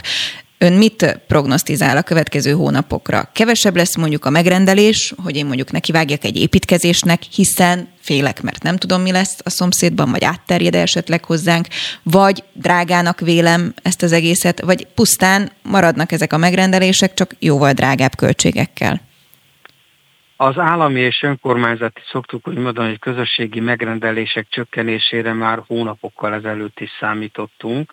Tehát arra számítunk, hogy egy ilyen választási évben eh, elsősorban a választásra összpontosítva minimum egy fél évig eh, az állami megrendelések eh, visszaesnek, és akár 500 milliárd forinttal kevesebb is lehet. Nyilván ennek a magánszektor és a lakosság akár a nyertese is lehet, mert az év második felétől több kivitelezői kapacitás marad, akár lakásépítés, lakásfelújításra, vagy a magánszektor másmilyen beruházásaira. Egyelőre az áremelkedések eh, eh, nem befolyásolták még a lakossági megrendeléseket a lakásfelújítás, lakásépítés területén. A kérdés az, hogy ugye hol van a tűrési határ, a tűrési határt véleményem szerint elsőlegesen fogja az meghatározni, hogy a hátralévő időszakban itt az év során például a kereskedelmi bankok milyen kamatok mellett finanszírozzák a lakosságot, mert alapvetően finanszírozási kérdés is ez a dolog, tehát most, hogy volt két és fél százalékos zöld otthonteremtési program, és valahol 4-5 százalék között a lakásépítést, lakásfelújítást a kereskedelmi bankok ugye finanszírozták. Lehet, hogy nagyon gyorsan ez a múlté lesz, hiszen ilyen magas infláció mellett ezt a bankok nem igen tudják tartani. Tehát nagyon várunk arra, hogy legyünk túl a választásokon, és a, a, az összetételében új fölálló kormány az minél előbb hozzon döntéseket a lakásügy területében, mert ezt mi nagyon fontosnak tartjuk. Jelenleg 10%-kal kisebb az építőipar rendelésállománya, mint egy évvel ezelőtt volt. Ez nem igaz a lakásépítés, lakásfelújítás területén, ott még mindig növekedés van. Koi László az Évosz elnöke. Nagyon köszönöm, fontos köszönöm volt. Köszönöm szépen a lehetőséget. Spirit FM 92.9 A nagyváros hangja Tűz volt Európa legnagyobb atomerőművében múlt héten, amikor az oroszok átvették a hatalmat felette. Zelenszky ukrán elnök akkor egy Csernobilinál is nagyobb katasztrófa lehetőségére figyelmeztette Európát. Tegnap pedig arról számoltak be a híradók, hogy a Nemzetközi Atomenergia Ügynökség szerint egyre kevesebb értemi adatot tudunk a Csernobili atomerőműről. Perger Andrást, a Greenpeace klíma és energiakampány felelősét, környezetmérnököt kérdezzük. Jó reggelt kívánok! Jó reggelt kívánok! És friss hír az is, amit most olvasok, hogy leállt az adatszolgáltatás a zaporizsai atomerőműből is. Ezek mire utalhatnak? Gyakorlatilag az atomerőművek beleértve a, a már nem üzemelő Csernobilit is, illetve a, a másik elfogadott az zaporizsai atomerőművet is. Erre annyit lehet tudni, hogy, hogy az orosz hadsereg kontrollálja az ott zajló folyamatokat, ami hát az összességében messze-messze nem egészséges dolog egy, egy, egy nukleáris létesítmény esetében, hogy pontosan mi zajlik és miért zajlik, hogyan zajlik, erre az erről szóló információkat ugye hát erősen szűrtnek kell tekinteni, hogy miért álltak le a, miért állt le az információs szolgáltatás. Eddig is akadozott, a telefonvonalak bizonytalaná váltak, a mobiltelefon internet szolgáltatás is bizonytalaná vált ezekben a létesítményekben. Na, abszolút nem öröm, hogy sem az ukrán, az elmetleg ezeket a intézményeket felügyelő ukrán nukleáris hatóság, sem a Nemzetközi Ügynökség nem, nem lát rá ezekre az adatokra. Mennyire kell sokkot kapnunk, amikor jönnek ilyen típusú hírek? Tegnap a Csernobil, hát mindenki erről beszélt, az összes ismerősöm. Volt, aki rettegve hívott föl, hogy figyelj, akkor most ebből mi igaz, meg mi nem igaz. Ezek nagyon ijesztő hírek. Hát abszolút nem egészséges az, hogy, hogy egy nukleáris létesítménynél a, a biztonság garanciája az, hogy a, megvannak a szabályok, az emberek értenek ahhoz, amit csinálnak, és a, a mindenféle biztonsági berendezésnek a működését, a feltételeket garantálják, így most a humán feltételek is garantálva vannak. Most ezek sem, úgy tűnik, hogy sem műszaki szempontból, sem a humán oldalról ezek a feltételek nem állnak föl, vagy nagyon sok esetben hiányoznak. Hát például az, hogy a, a Csernobyl létesítmény esetében ugye most már több mint két hete ugyanazon műszak dolgozik váltás nélkül az erőműben. Ez, ez messze-messze nem, nem jó. Az sem, hogy hát mondjuk azt, hogy bizonytalan és megfélemlítő helyzetet teremthet az, hogy egy idegen országnak a, a hadserege kontrollálja a folyamatokat, Kérdéses, hogy van-e megfelelő mennyiségű élelmiszer, minőségű élelmiszerellátás, stb. stb. Azt mondom, hogy ez, ez semmiképpen sem jó. Jelentő az utolsó hírek alapján, amit lehet tudni, az, hogy ezek a létesítmények többé-kevésbé azért rendesen üzemelnek, azok az adatok, amelyeket elérhetők, elérhetőek voltak, azok arra utaltak, hogy egyelőre igazi nagy probléma nincsen, de hogy a tegnapi hír, ami arról szólt, hogy a Csernobyl létesítményben megszűnt az ára, külső áramszolgáltatás, ez önmagában nem jó. Vannak vészhelyzeti dízelgenerátorok a, a telepen, de ezekre úgy hírlik, hogy csak 48 elegendő üzemanyag van. Hogyha ez elfogy, és lesz az áramszolgáltatás sem áll helyre, akkor egy nagy kérdés, hogy mi fog bekövetkezni. Annyit azért kell tudni, hogy a Csernobilban leginkább érintett és leginkább veszélyesnek tekinthető tároló, ahol az erőmű egykor használt e, üzemanyagát tárolják, égett üzemanyagát tárolják. Ezekben az a szerencse, abban a szerencsétlenségben, hogy ott olyan üzemanyagkozalátákat tárnak, amiket több mint 20 évvel ezelőtt használtak utoljára. Tehát a hőtermelésük már nem egyezik meg, messze-messze nem egyezik meg azzal, mint egy olyan kazettája, amit mondjuk az elmúlt egy-két évben vettek ki a, a reaktorból. Így kevesebb hűtésre van szükség. Ezzel együtt is a hűtésüket folyamatosan biztosítani kell, és ehhez áramra is szükség van. Röviden azért beszéljünk arról is, hogy tegnap egy nagy demonstrációt tartott a békért a Greenpeace, illetve hát ő volt a szervező, és másik több mint 30 civil szervezet csatlakozott hozzájuk. Miért tartották ezt fontosnak, és mi történt?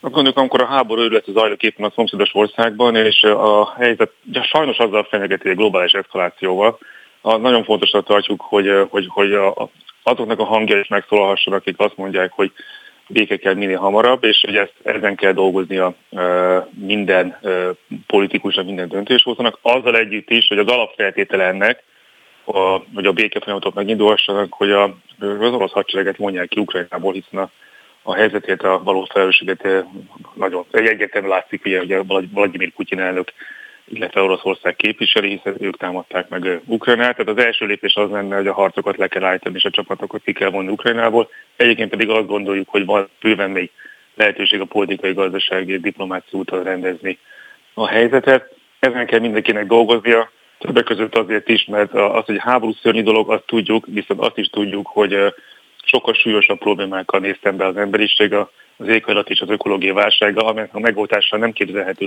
nem képzelhető el úgy, hogy közben háborúzunk. Ahhoz, hogy zöld, békés és igazságos jövőnk lehessen, ahhoz együttműködésre, egymás tiszteletére, eh, megbecsülésére van szükség, és eh, közös, közösen kell megkeresni ezeket a problémákat. A 21. századi problémákat nem lehet megoldani úgy, ahogy a 20. században próbálták a problémákat, és akkor sem sikerült megoldani a problémákat. Viszont most olyan válságaink vannak, amelyek a civilizáció elpusztításával fenyeget, a legrosszabb az, amire ilyenkor szükség van, az a, a, a, a leginkább, amire nincsen szükség, inkább így fogalmazok, az pont egy ilyen háború. Hát ezt sokan így látjuk. Perger András, a Greenpeace klíma és energia kampány felelőse. Köszönöm szépen. Én is köszönöm. Friss hírek, információk, beszélgetések. A Spirit FM reggeli műsora. Indítsa velünk a napot, hogy képben legyen. A mikrofonnál Vogyerák Anikó.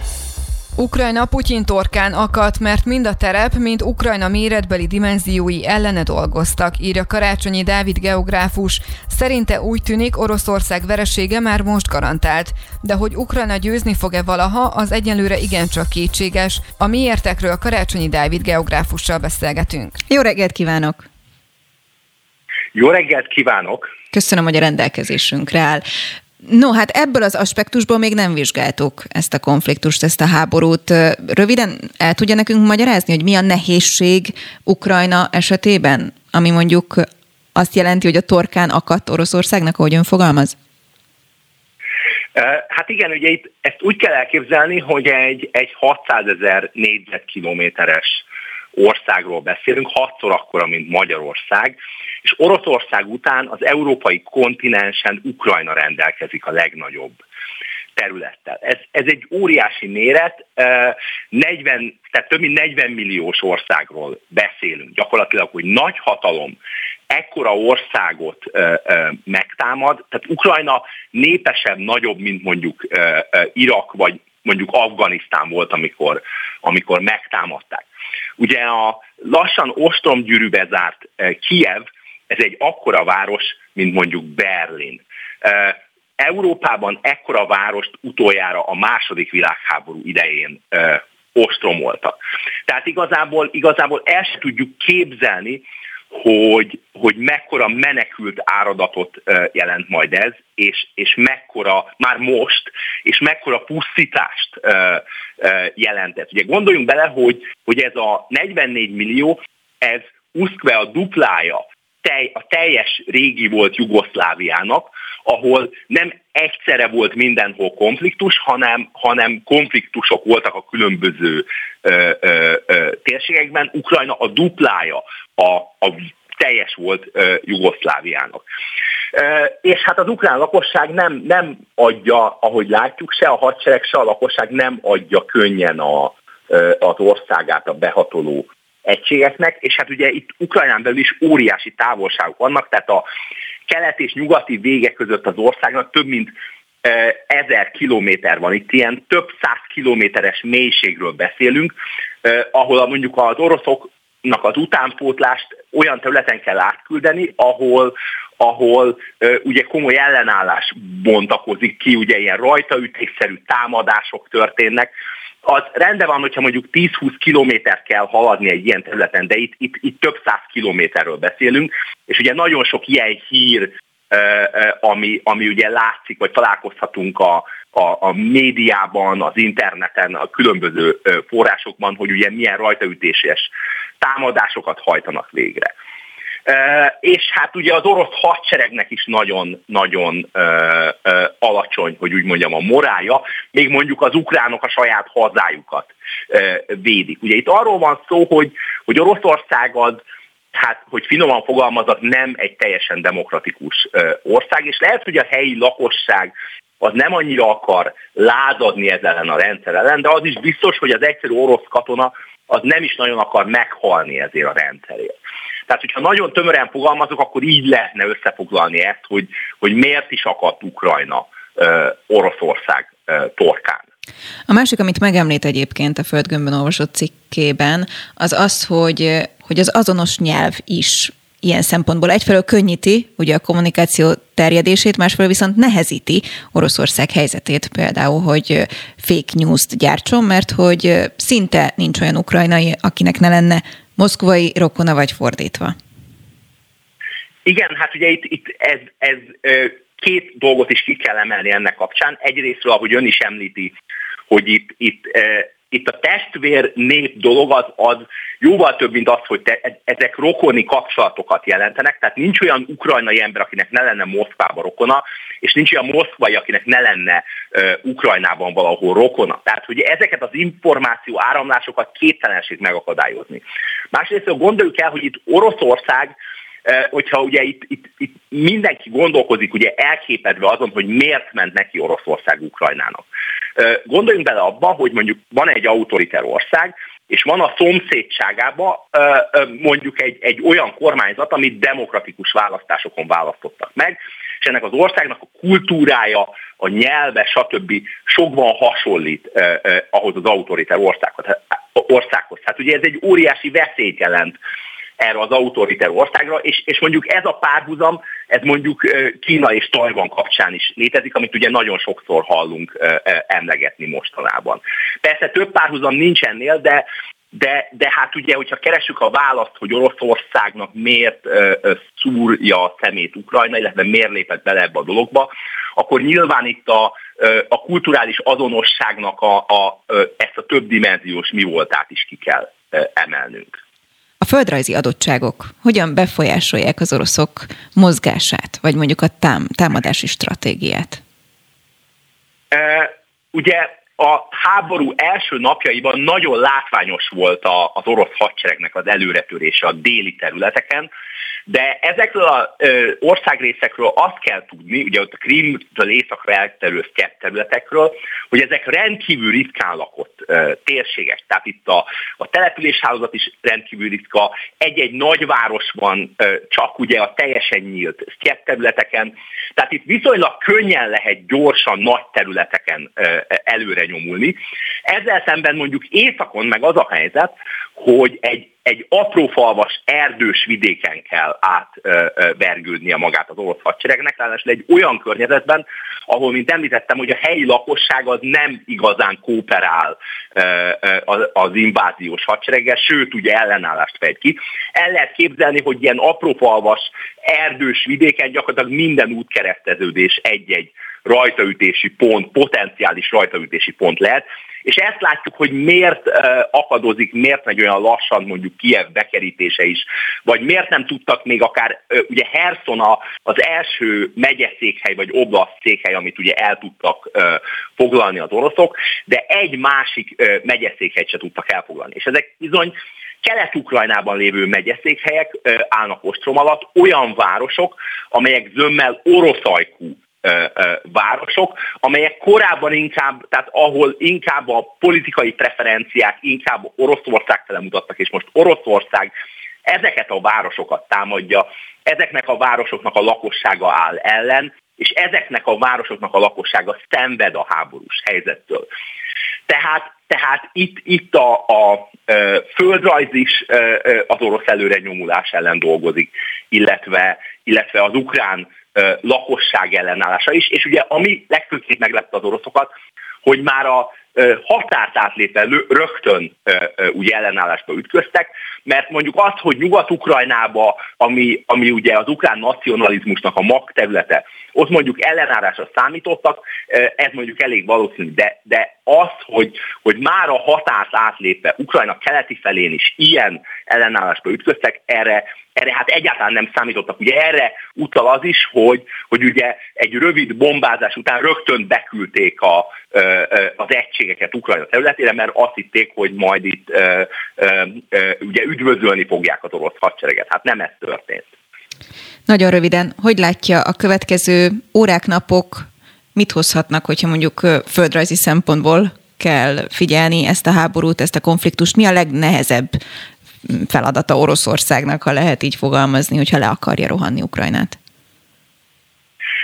Hát ugye itt arról van szó, hogy ugye ma fognak összeülni Antáliába a külügyminiszterek, ugye az orosz és az ukrán külügyminiszter, de ebben a pillanatban az látszik, hogy, hogy egyik félnek sem igazán érdekel a megállapodás, mert, mert ugye az oroszok nem nagyon akarnak engedni a követeléseikből, és hát az ukránok meg masszív ellenállást folytatnak, ráadásul ugye nyugat felől érkeznek be a fegyverek is, és hát nem látszik az, hogy, hogy Oroszország hogy tudná stabilizálni a helyzetét Ukrajnán belül. Nem, hogy egyelőre ne, arról nincs szó, hogy stabilizálja a helyzetét, hanem egy, egyelőre arról van szó, hogy egy nagyváros se tudtak elfoglalni Herson kivételével. Ugye látunk már erre utaló jeleket, hogy itt ilyen belügyi alakot, alakulatokat küldenek be Ukrajnába. Ugye nyilván ezeknek a csapatoknak az lesz a feladata, hogy a, hogy a helyi lakosság ellenállását ugye letörjék, pacifikálják őket, de hát ez csak óriási véráldozatok által, által lehetséges, ami még inkább el fogja szigetelni Oroszországot, ugye már most is rengeteg szankció van, tehát ezt nem, nem tudom, hogy meddig mernek elmenni az oroszok, meddig mernek itt kockáztatni, mert már most is ugye komoly hatása van a, a szankcióknak az országra. Karácsonyi Dávid, geográfus, nagyon szépen köszönöm, hogy a rendelkezésünkre állt. Köszönöm szépen én is a lehetőséget. Spirit FM 92.9 A nagyváros hangja és tegnap sokan pánikszerűen rohantak tankolni, mert hogy attól féltek, hogy esetleg nem tudunk majd üzemanyaghoz jutni a következő napokban. Azóta már próbál mindenkit megnyugtatni, például a molnak a vezetője, hogy hol tartunk most és mi történik. Plecser Tamással beszéljük ki, az Erste befektetési ZRT olaj- és gázipari elemzőjével köszöntöm. Jó reggelt kívánok! Hát volt egy kis pánik, civil szinten biztos. Az önök szintjén nem tudom, hogy volt-e. Hogyan értékeli ezt a tegnapi napot? Hát tulajdonképpen nem is a tegnapi nap feltétlenül ugye, ami a lényeges, hanem az, hogy hát van egy ö, olyan helyzet most a piacon, ami indukálja azt, hogy hiány alakulhat ki. Ugye volt ez a, ugye Korlány Jánosok egy híres magyar közgazdász, aki nemrég hunyt el, ő a több kötetet szánt a hiányról, ról, és hát pont ő is azokat írta le, hogyha egy terméknek a kereslet kínálata máshol van az egyensúly, de befogyasztjuk az árat, akkor az jó esetben hiányt okozhat. Tulajdonképpen ugyanezt látjuk most a magyar üzemanyagpiacon is. Ezt próbálják cáfolni. Megnyugtatás, vagy, vagy valóban nincs gond, nem lehet gond? Hát ugye itt az alapvető probléma az az, hogy gyakorlatilag a magyar nagykereskedelmi piacon most már egyedül a MOL maradt, aki beszállító, hiszen rajtuk kívül álló szereplők azok ezen az áron nem adnak el mivel a környékbeli országokban, vagy máshol a világon jóval magasabb ugye az üzemanyagok nagykereskedelmi ára. Na most a múlnak komoly logisztikai feladványt jelent ez az extra kereslet, ami most megjelent, és hát valószínűsítem egyébként azt, hogy nem csak a magyar keresletet kell kielégítenie, hanem részben a szomszédos országok keresletét is, hiszen nagykereskedelmi vagy kiskereskedelmi szinten is elindultak a termékek külföldre. Hát és ahogy hallhatjuk, egyébként nagyon sokan ugye megfordult a helyzet, hozzánk járnak át például mondjuk Romániából tankolni. Hát pontosan erről beszélek, hogy gyakorlatilag ez a nagyon alacsony ár, ez azt indukálja, hogy a szomszédos országokból is hozzánk járnak üzemanyagért, illetve a tranzitforgalom is nálunk tankol, valamint én könnyen el tudom azt is képzelni, hogy nagykereskedelmi szinten is, akinek van elérése a MOL 480 forintos benzin és dízel üzemanyagához, az megpróbálja ezt az üzemanyagot mondjuk megvensárolni itt Magyarországon, és mondjuk 150-200 forinttal drágábban eladni Ausztriában vagy Szlovákiában. Hogy látja, korábban ugye a sok szakértő a kisebb ö, kereskedőket féltette, hogy bajba kerülhetnek így az üzemanyagárstop kapcsán. Ez realizálódhat? Rendeződhet? Hát ugye továbbra is veszteségeket szenvednek el, hiszen gyakorlatilag az árésük nulla. Ugye Magyarországon 480 forintért kell nekik eladni a normál benzint, illetve a normál dízel üzemanyagot, miközben a nagykereskedelmi ár is ugyanez, de hát nyilván nekik azért ezzel költségeik vannak. Tehát ez a mostani helyzet továbbra sem megnyugtató számukra. Talán gyereménykedik mindenki abban, hogy majd a május közepi időpontot követően változnak a körülmények, és mondjuk visszaáll a piaci ár és a piaci rend, ami korábban volt. Ez sok minden nem múlik, még meg sok minden történhet, vagy nem történhet, addig egy nagyon bizonytalan helyzetben vagyunk, úgy egyébként belpolitikailag, hiszen egy választás előtt állunk, mindenféle ígéretekkel, mint külpolitikailag, hiszen a szomszédban háború van. Ez az egész hogyan hat erre a piacra? Hát tulajdonképpen olyan módon, és ez különösen ugye a magyar árbefagyasztással együtt egy nehéz helyzet, hogy jelentős árnyomás van fölfelé irányba a benzinen és a dízel üzemanyagon, tehát gyakorlatilag ezeknek az ára Európában masszívan emelkedik. Ugye Oroszország egy komoly kőolaj exportőr Európa felel, és nem csak kőolaj exportőr, hanem például dízelüzemanyagban is egy nagyon komoly exportőr. Most Európa dízelből hiányos alapvetően is, ezt az oroszok tudták eddig kielégíteni, most ez a hiány ugye realizálódik, és hát emiatt magasabb árak vannak. Ez együtt ugye a befagyasztott magyar árakkal egy, egy nagyon erős feszültséget okoz. Hogyha és amennyiben most csettintésre elengednénk ezt a rögzített árat, akkor ön szerint hol tartanánk benzinárban? Hát gyakorlatilag itt az előjelzések szerint a benzin való 650 forint körül lenne, a dízelára pedig 700 forint fölött. Durva számok, és ki tudja, lehet, hogy hozzá kell szoknunk. Plecser Tamás, az Erste befektetési ZRT olaj- és gázipari elemzője, nagyon köszönöm, hogy a rendelkezésünkre állt. Köszönöm szépen. Böngésző. Mivel foglalkoznak a vezető internetes portálok? Hogyan találnak egyes híreket? Mire kattintanak a legtöbben? Böngésző. A Spirit FM reggeli műsorának online lapszemléje. Címlapsztorik, értekezések, izgalmas információk. Böngésző. Hazafi Zsolt szerkesztővel köszöntelek itt is.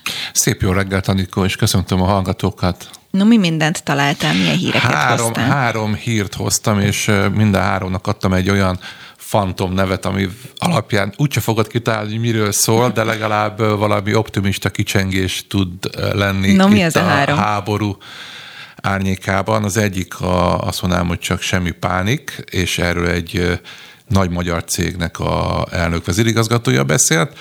A másik az egy optimista verzió a háborúra, a harmadik pedig a szabadság szerető állatok és a nyelvművelés Jaj, címet azt imádom, adtam. azt adjuk a végére, azt hagyjuk a végére. No, én azt gondolom, hogy az egyes az kapcsolódik az előző beszélgetésünk. Igen, igen, tegnap az ATV Egyenes Beszéd című műsorának a vendége volt Hernádi Zsolt, az elnök vezérigazgatója a MOL-nak, én arra számítottam, hogy bejelent valami korlátozásokat, mert ugye lehetett arról hallani, és te is beszéltél a műsorban arról, hogy vannak olyan kutak, ahol hát sorok állnak, uh-huh. valahol limitálták azt, hogy mennyit lehetett kiadni. Nekem úgy tűnt, hogy estére azt a stratégiát választotta a MOL, hogy nem akar pánikot kelteni, mert ha azt mondta volna, hogy... választották hogy, vele, igen. Az is lehet, de ha mondjuk azt mondja, hogy 300 literben limitálják, ami mondjuk egy átlagembernek az elég sok, mert egy 50 liter körül igen. van egy tank, de mondjuk ezt mondja, hogy 300 literben limitálják a kiadható mennyiséget egyszerre, akkor is lehet, hogy pánik lett volna, és nagyon sok embere szaladt volna tankolni ismerek olyan embert, aki nekem már mondta, hogy ő már a, az ilyen fémmarmok kannáit azt ö, megtankolta, tehát most azért van egy ilyen, ilyen hangulat. Is. Ugye van a másik ö, ilyen kicsit ilyen pánik hangulatú történet, hogy jó tablettákat kezdtek el fel vásárolni a gyógyszertárakba, a különféle sugárzás elleni, gyengébb sugárzás elleni védekezésben a jódnak van egy szerepe ne kérdezz, hogy miért, mert én csak egy évet tanultam, én műszaki középiskolába jártam, csak egy évet tanultam biológiát, tehát nem fogom tudni neked megmagyarázni. De annó is Csernobyl kapcsán is ugye jód volt az, amit Igen, amit akkor is, igen, igen, igen, hogy állítólag akkor valamilyen szinten ez véd a gyengébb sugárzás ellen. A másodikat szeretnéd, az optimista Igen, verziót? mert a végére szeretném a cuki hírt, ami remélem az, amire gondolok. A naphíre című portál naphíre.hu írja azt, ami számomra egy optimista verzió lehet ennek a szörnyű háború kimenetelének, hogy Zelenszky lemond a NATO tagságról, és kész további kompromisszumokra. Azt idézi, hogy az ABC News-nak adott interjút az ukrán elnök, és arról beszélt, hogy látja, hogy a NATO nem képes, vagy nem kész befogadni őket. Azért ez is kommunikáció, nem? Tehát lemondok arról, aminek nem vagyok egyébként tagja, vagy még nem ajánlották fel, hogy tagja Igen, legyek. de ugye a konfliktus egyik oka, hogy a... Én lemondok arról, hogy milliárdos legyek. Ö, én nem mondok le róla, csak nem tudom, hogy hogyan legyek milli, milliárdos. De, ha de nem, tehát, hogy ezek ilyen, ilyen, nem tudom. Hogy az a Lemondok a lényege, arról, hogy én leszek a miniszterelnök. Az a sztori lényege, hogy ez talán elindíthat egy komolyabb tárgyalást, és aztán ma lesz egy olyan... Lesz negyedik. Amikor most már a külügyminiszterek ülnek hát, le egymással. Most már ez érdem, Én igen. nagyon örülnék, hogyha egy békés kimenetel lenne, mert ez egy nagyon szörnyű dolog. No kérem a cuki hírt a végére, és közben megérkezett hozzánk Eldézsi Zoltán is egyébként, hagy hallja a és a nyelvújítás. Én nagyon kedvem a Lotfű Begitbe is van jelölve nekem a Facebookon, és ő írta a tenapi fotót oda, amikor megszökött a Sanyi a pingvin. Igen, imádom, hogy imádom ha, ha, a sztorit. Ha, ha, tudtam, hogy a Madagaszkár pingvinje nem kitalált szereplő, de most jön a csavar, most jön a csavar, meg közben a rendőrség kirakott még egy posztot, és ezt a Blick fedezte fel, hogy nem csak egy pingvin kereste a szabadságot, hanem az elmúlt napokban egy kecske is elszökött. Az állatkertből? Nem, nem Mert nem, akkor ott gondok vannak. 18. kerületi házból, és ami nekem nagyon-nagyon tetszik, hogy a rendőrségnek azért van humora, meg van valami nyelvújítási képessége, és egy, a rendőrség szakmai beszámolója az így hangzott a Facebook portálon, hogy az ominózus patás a szomszéd kertjébe átszökve motiválatlan jellegű garázda magatartást tanúsított az ott lakókkal szembe, mindezzel magállagsértést is elkövetette. Várjatok, felfegyverkezve éjjel. Persze az, hogy a természet adományozta szarvak kimerítik a felfegyverkezést, jogértelmezői kérdés, mely az eljárás feladata lesz tisztázni. Tehát, hogy nekem ez úgy örülök, hogy a...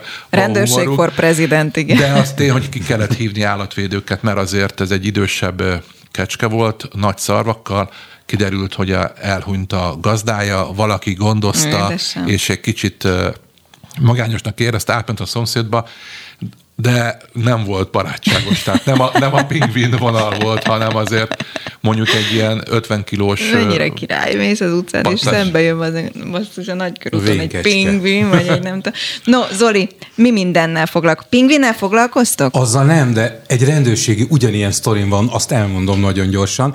Száz éve, amikor egy bűnügyi műsorban dolgoztam, a rendőr szó szerint a következőt nyilatkozta, a feltételezett elkövető dolog elleni erőszak alkalmazásának útján hatolt be a kültelki ingatlanba. Én meg fiatal riporterként megkezdtem, bocsánat, ez mit jelent? Azt mondja, berúgta a tanya ajtót. Úgyhogy összefoglaltuk, hogy miről van szó lényegében.